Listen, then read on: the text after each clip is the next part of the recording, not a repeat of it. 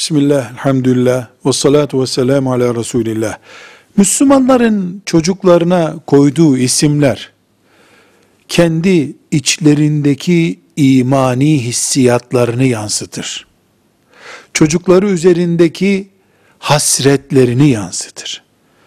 Filmlerden, şuradan buradan etkilenerek konan isimlerle, Resulullah sallallahu aleyhi ve sellemin ashabından etkilenerek konulan isimler şüphesiz aynı değil.